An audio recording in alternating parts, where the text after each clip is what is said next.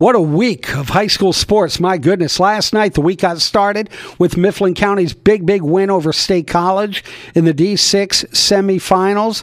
Marissa Gingrich went off for Mifflin County. She scored thirty-seven points. Mifflin County, the Huskies advanced to the D six finals. That game later this week. We'll get to that in just a moment. Let's get to the Wednesday night action. What's on tap? Should be a couple of close ones. We've got the East Juniata boys taking on South Williams. Sport. That's in a District four quarterfinal game. In District six, another four five matchup. Mount Union's boys play Cambria Heights. Also on Wednesday, Southern Huntingdon takes on Northern Cambria, and the second-seeded Juniata girls host three-seed Penn Cambria. That's in a D six four A semifinal game. Now on Thursday, the third-seeded Juniata boys take on two-seed Greater Johnstown.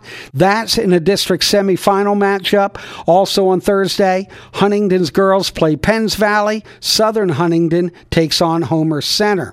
Now looking ahead to Friday, we've got Mifflin County and Altoona playing for the D six six A Girls Basketball Championship. Let's go Huskies. Also Friday and Saturday, the Mifflin County Wrestlers compete in the Northwest Regionals. And on Sunday, the State Indoor Track Championships.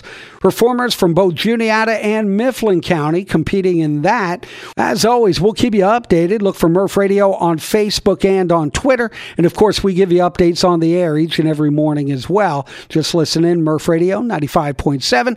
Always streaming at Murph Radio dot com, on the iHeart Odyssey and Murph Radio apps, and on your smart speaker once you enable the Murph Radio skill.